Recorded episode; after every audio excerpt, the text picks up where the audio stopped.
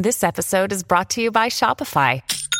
Forget the frustration of picking commerce platforms when you switch your business to Shopify, the global commerce platform that supercharges your selling wherever you sell. With Shopify, you'll harness the same intuitive features, trusted apps, and powerful analytics used by the world's leading brands. Sign up today for your $1 per month trial period at shopify.com slash tech, all lowercase. That's shopify.com slash tech.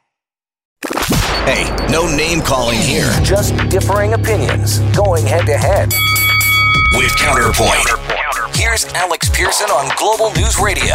Got lots to talk about. Let's get to it. We got Omar Khan, VP over at Hill and Knowlton Strategies, and Michael Diamond, campaign strategist and political commentator over at Upstream Strategy Group. Hello, guys. Hello. How are you? Well, you know, it's been um, a few very heavy days. There's no way to get around it. Um, you know, take this stuff very personally. Being a Jew, married to a Jew, and you know, going into hall, you know, you go into the synagogue and you go in with armed guards because you have to. But that's the reality of the world we live in. And then you hear that 11 are killed, which is a nightmare. You know, on the day of rest, they are shot and killed. Here is the um, here's one official in Pittsburgh talking about how he believes that we should look at this. Anti Semitism has absolutely no place in our Commonwealth. Any attack on one community of faith in Pennsylvania is an attack against every community of faith in Pennsylvania. That is the Pennsylvania governor talking. And there had been some conversation that uh, Jewish groups did not want the president to go, but the rabbi who was in attendance on Saturday, Rabbi Jeffrey Meyer, said, I am a citizen. He is my president. He is certainly welcome. Michael, it, look, you can blame Mr. Trump for a lot of things. L- there's lots of things you can kick him around on. You can't kick him around because one guy was so hateful to Jews that he wanted to kill them. Look, it, nobody blamed Barack Obama, and they were right. People were right to not blame Barack Obama when the uh, shooting occurred in uh, Charleston, South Carolina, at a Black Baptist church. Uh, blaming any leader or media figure on something like this, you can't blame others for the action of one. So, uh, what happened on Saturday, obviously deplorable. The president does have a role to fill, and I don't think he's rising to the occasion. And that's a healer That's that's as healer in chief. Even bad presidents like Bill Clinton, who I think was a rapist, uh, was a good healer in chief after Oklahoma City and other tragedies. Every president's been good at that. This president doesn't even attempt to try, uh, but can't blame him for what happened. No, you can't blame him, but but I think Michael's right, Omar. Um, the tone means everything, especially in something like this. Um, and, and one thing he did do is flirt with the alt right and give them some legitimacy a couple of years ago, and he has not ever really come out and absolutely denounced that. And now would be a good time to do that. Yeah, and instead of doing that, what he's done today is repeated uh, some of the rhetoric that uh, this maniac uh, used in social media posts before he went in and, and committed this heinous crime, particularly in, in referring uh, to those uh, to, to those migrants coming in from Guatemala, the, the so-called caravan, as invaders. Uh, that's exactly the language uh, that this person used, and uh, uh, so he's repeated that. He also repeated the notion today that you know the media are the enemy of the people, uh, which has been used by uh, by by another maniac who was Well- sending those those those pipe bombs or or or or, or, or package bombs in the mail uh, to CNN and, and other uh, and, and some high profile Democrats. So Yeah. And, Tr- and Trump has to stop doing that. That is just not. ca- It's not moving the ball forward. It's not helping. Um, here is that rabbi Jeffrey Meyer speaking today. The, the president of the United States is always welcome. Um, I'm a citizen. He's my president. He's certainly welcome. So this is a guy that witnessed uh, unbelievable carnage. Um, but what I know about the Jewish faith is that they will find the silver lining uh, to this. And there's no question they will find a silver lining in this. Well, look, uh, good for uh, Rabbi Meyer. Absolutely, the president uh, should be welcome at uh, to, to visit and pay respects and condolences and help heal the community, no matter who that president is or what party they're from and which region of the country it is. So it's, it's very good to see the rabbi not making this political because that would only uh, make the healing process uh, m- much much worse. So th- this is a good first step, and hopefully the president will come and actually start the healing process. Yeah, and one of the areas you know um, that this ha- has been given life is social media. So two separate studies have found that anti-Semitic images and and other posts on Twitter, Instagram, Facebook over the years has absolutely spiked. And if you do, I guess, a Google search, nearly 30% of the 7.5 million tweets analyzed were from bots or automated accounts that are designed to push anti Semitic content. But we know that there are people online that are saying stuff. You've got uh, Louis Farrakhan. I don't know if we've got that clip that you can pull up, Michael. We've got people that are online pushing causes like BDS and this nonsense, and they, for some reason, are not shut down by Twitter. Take a listen. I wonder, will you see the satanic Jew and the synagogue of Satan, which has many races in it? Because Satan has deceived the whole world. Nice. Okay, and that's not the first time. Like that's just one of his many, many anti-Semitic uh, posts, um, Omar. But if if if we really want to combat anti-Semitism, Twitter and social media have got to do a better job. Period. Yeah, I totally agree. And Louis Farrakhan is an anti-Semite, and he's got no place on social media. Yet he's there. Uh, and as you know, and I, I would I would draw a comparison to Faith Goldy, who, who recently ran uh, for for mayor of Toronto who has said that all Muslims should be expelled from Bethlehem, mm-hmm. and went on the Daily Stormer website, which is a neo-Nazi podcast. Uh, you know, the one thing I will say, and again, I'm not drawing a direct link between President Trump uh, and this issue, but it is interesting that I think there was a 30% increase in the U.S. Uh, in anti-Semitic uh, incidents, mm-hmm. reported mm-hmm. anti-Semitic incidents uh, following the 2016 election, presidential election, and there was a fit, over 50% increase in 2017.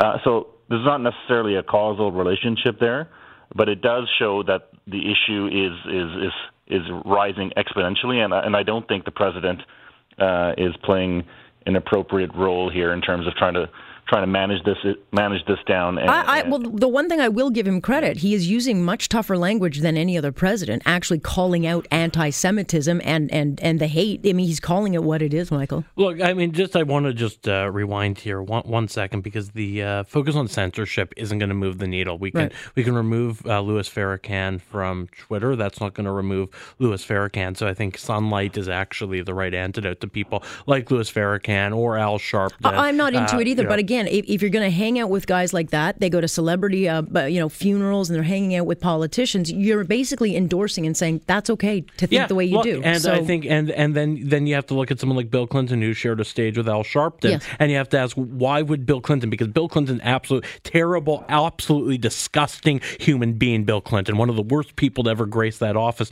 but not a racist, not a racist at all, not a not a bigot. Why would he have shared a stage with Al Sharpton? I mean, so you, you, you, you got to get judged by the company you keep, absolutely, and be cognizant of the com- company you keep. But um, censorship isn't the solution here. Uh, sunlight and exposure of these people. I believe. I believe absolutely in, in, making sure that the hate is wide out, op- wide out in the open. But at the same time, Omar, I mean, we are seeing Twitter and social media shut down some voices. It's just they're very selective with who they shut down. So it's yeah, either all or nothing. We actually have laws in Canada. We have we have yeah. hate laws in Canada that that uh, stipulate that that it is that you you you cannot actually uh, spread hatred towards an un, towards an identifiable group. Now, I think in recent years the courts have kind of narrowed the scope of that to focus on uh, advocating violence towards an identifiable group.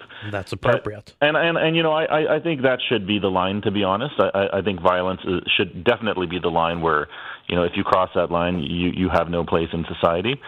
Um, but uh, you know, I kind of agree with Michael too. I think I think it's incumbent upon us uh, to uh, actively call out people uh, like Farrakhan and you know I would say people like Faith Goldy who are who are politician. Any politician that uh, promotes and helps BDS would be on my list.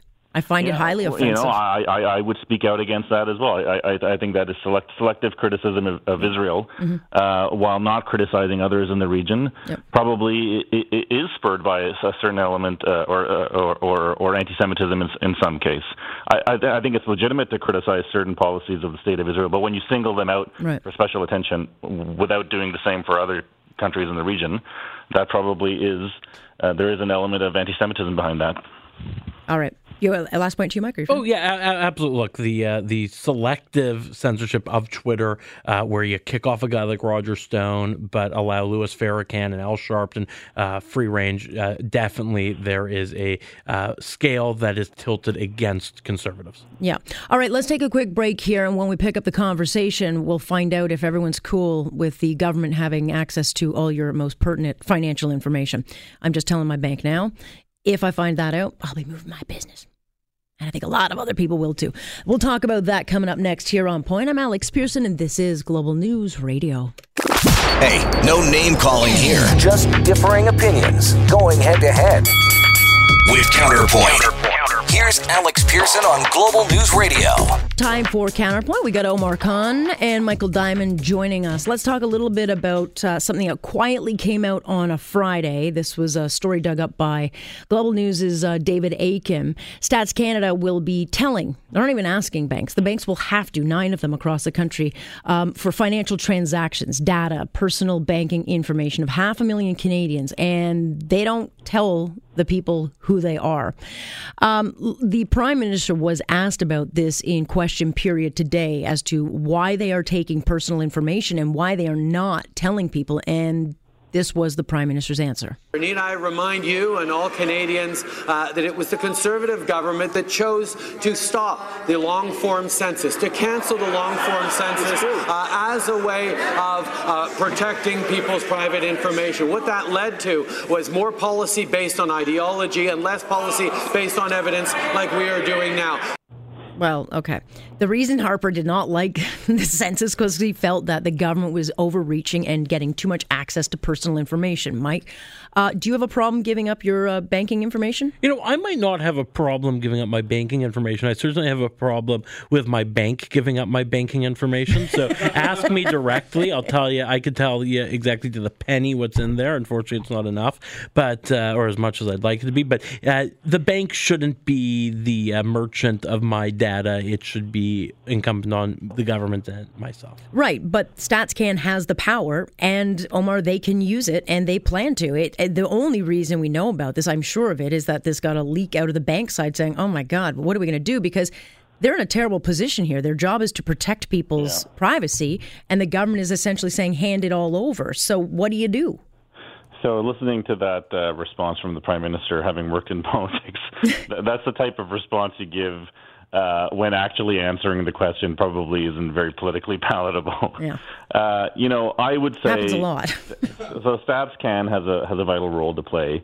Um, my only my only hope, and I, and I suspect this is happening, is that the government and StatsCan would work very closely with the Information and Privacy Commissioner of Canada to ensure that uh, all of this data is anonymized before it is shared with anybody. Well, the privacy commissioner, the former one, uh, Ann Cavoukian, she's horrified by this. I mean, the fact is, it's not that you're taking the information. You're not even telling anybody whose information you're taking. To me, it's just a very big violation of really information that uh, they don't need to have.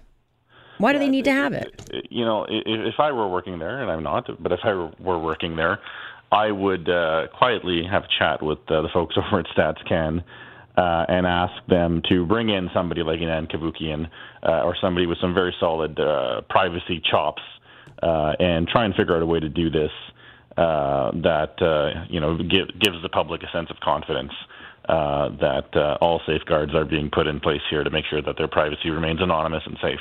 Yeah. Well, and oh. first, let's explain what the uh, like, what the interest in the national good. Yeah, what do you what, what's in the national for? good on this exactly? Let, us let's, let's start with that. I think Omar is right. If you feel that there is a need, you build that case. That, but why not just make it, it, voluntary then? Because well, that would that I guess wouldn't. Uh, I'm sure there's half a million Canadians who love the census that they'd want to be a part. I'm not one of them. Yeah, I'd fill it out. Uh, I would if they asked me. Absolutely, I but would. But don't forget, StatsCan also had a data breach, or not even a data. They lost uh, documents in the 2016 census. Someone left half the files on the TTC. Another one let them get blown away in the wind. So you know, I left a half a bottle of Cherry Coke Zero on the TTC last week, and I'm still pretty upset about it. Yeah, well. I, I think the idea here is that before StatsCan even gets the data, the banks would have to anonymize it. Yeah, well, yeah, the bottom line is it'll be interesting to see how the They could partner with uh, Equifax on that. yeah. Let's talk a little bit about. Um, well, the Toronto Sun had to remove an opinion piece, and I'm glad they did from its webpage that uh, had urged readers to consider both sides of the vaccine debate. I can't believe we're talking about this again, but this was Dr. Ken Walker, who was writing under a pseudonym. Um, no stranger to controversy. In fact, he's been stripped of his you know credentials to practice because of what he suggests and you know the fact is it got to print and the fat last thing we want is confusion when it comes to this issue Yeah, I mean that it was uh, published under a pseudonym. I think tells you all you need to know on this. I do think there is a role for dissent, even on things that we all disagree on. And I'm going to go get my flu shot, uh, you know, sometime this week because I think it's important and something I do every year. I have friends who wouldn't let me see their kids if I didn't, so it's certainly. that's not the reason they that, that's just the excuse they but uh, hey, there's a needle for that now. But uh, I, I'm going to go take care of that. I believe it's important. I believe everyone who's healthy enough to do it should should get this done. But I, I don't get terribly offended when people. well you don't but I, I as a parent i think parents get terribly offended when when kids are showing up not vaccinated putting others at risk it's a big issue if you've got kids in the system um, omar your thoughts Yeah, and you know, I, going to give the Sun a mulligan. I, I know their their editor uh, uh, in chief very well, as, as and she stripped it down pretty quickly and she without yeah pretty quickly. Yep. And I know that they're they're you know they're responsible actors. Uh, my only my concern here is that Ontario. You know, uh, I, I worked for a previous minister of health in Ontario, and I know that Ontario's uh, child vaccination rates are actually pretty low. Uh, already, as compared to the rest of the country, Mm-hmm. Yeah, that's a and problem. putting out stuff like this under pseudonyms and not explaining all the facts, it doesn't really help, right? Yeah. So there's a role for people to argue based on science. Uh, but I think if they were going to place an op-ed like this, they should have placed right next to it uh, an op-ed by perhaps the, the, the chief public health officer of Ontario, uh, which would have made a strong case uh, with with the opposite argument. Yeah. Well, uh, reminds me to get my flu shot tomorrow. Get that done. All right, guys, got to leave it there. Appreciate it. Thank you. My pleasure. Thank you. That's Michael Diamond joining us and Omar Khan for tonight's Counterpoint. I'm Alex Pearson. This is Global News Radio. You're listening to On Point with Alex Pearson on Global News Radio.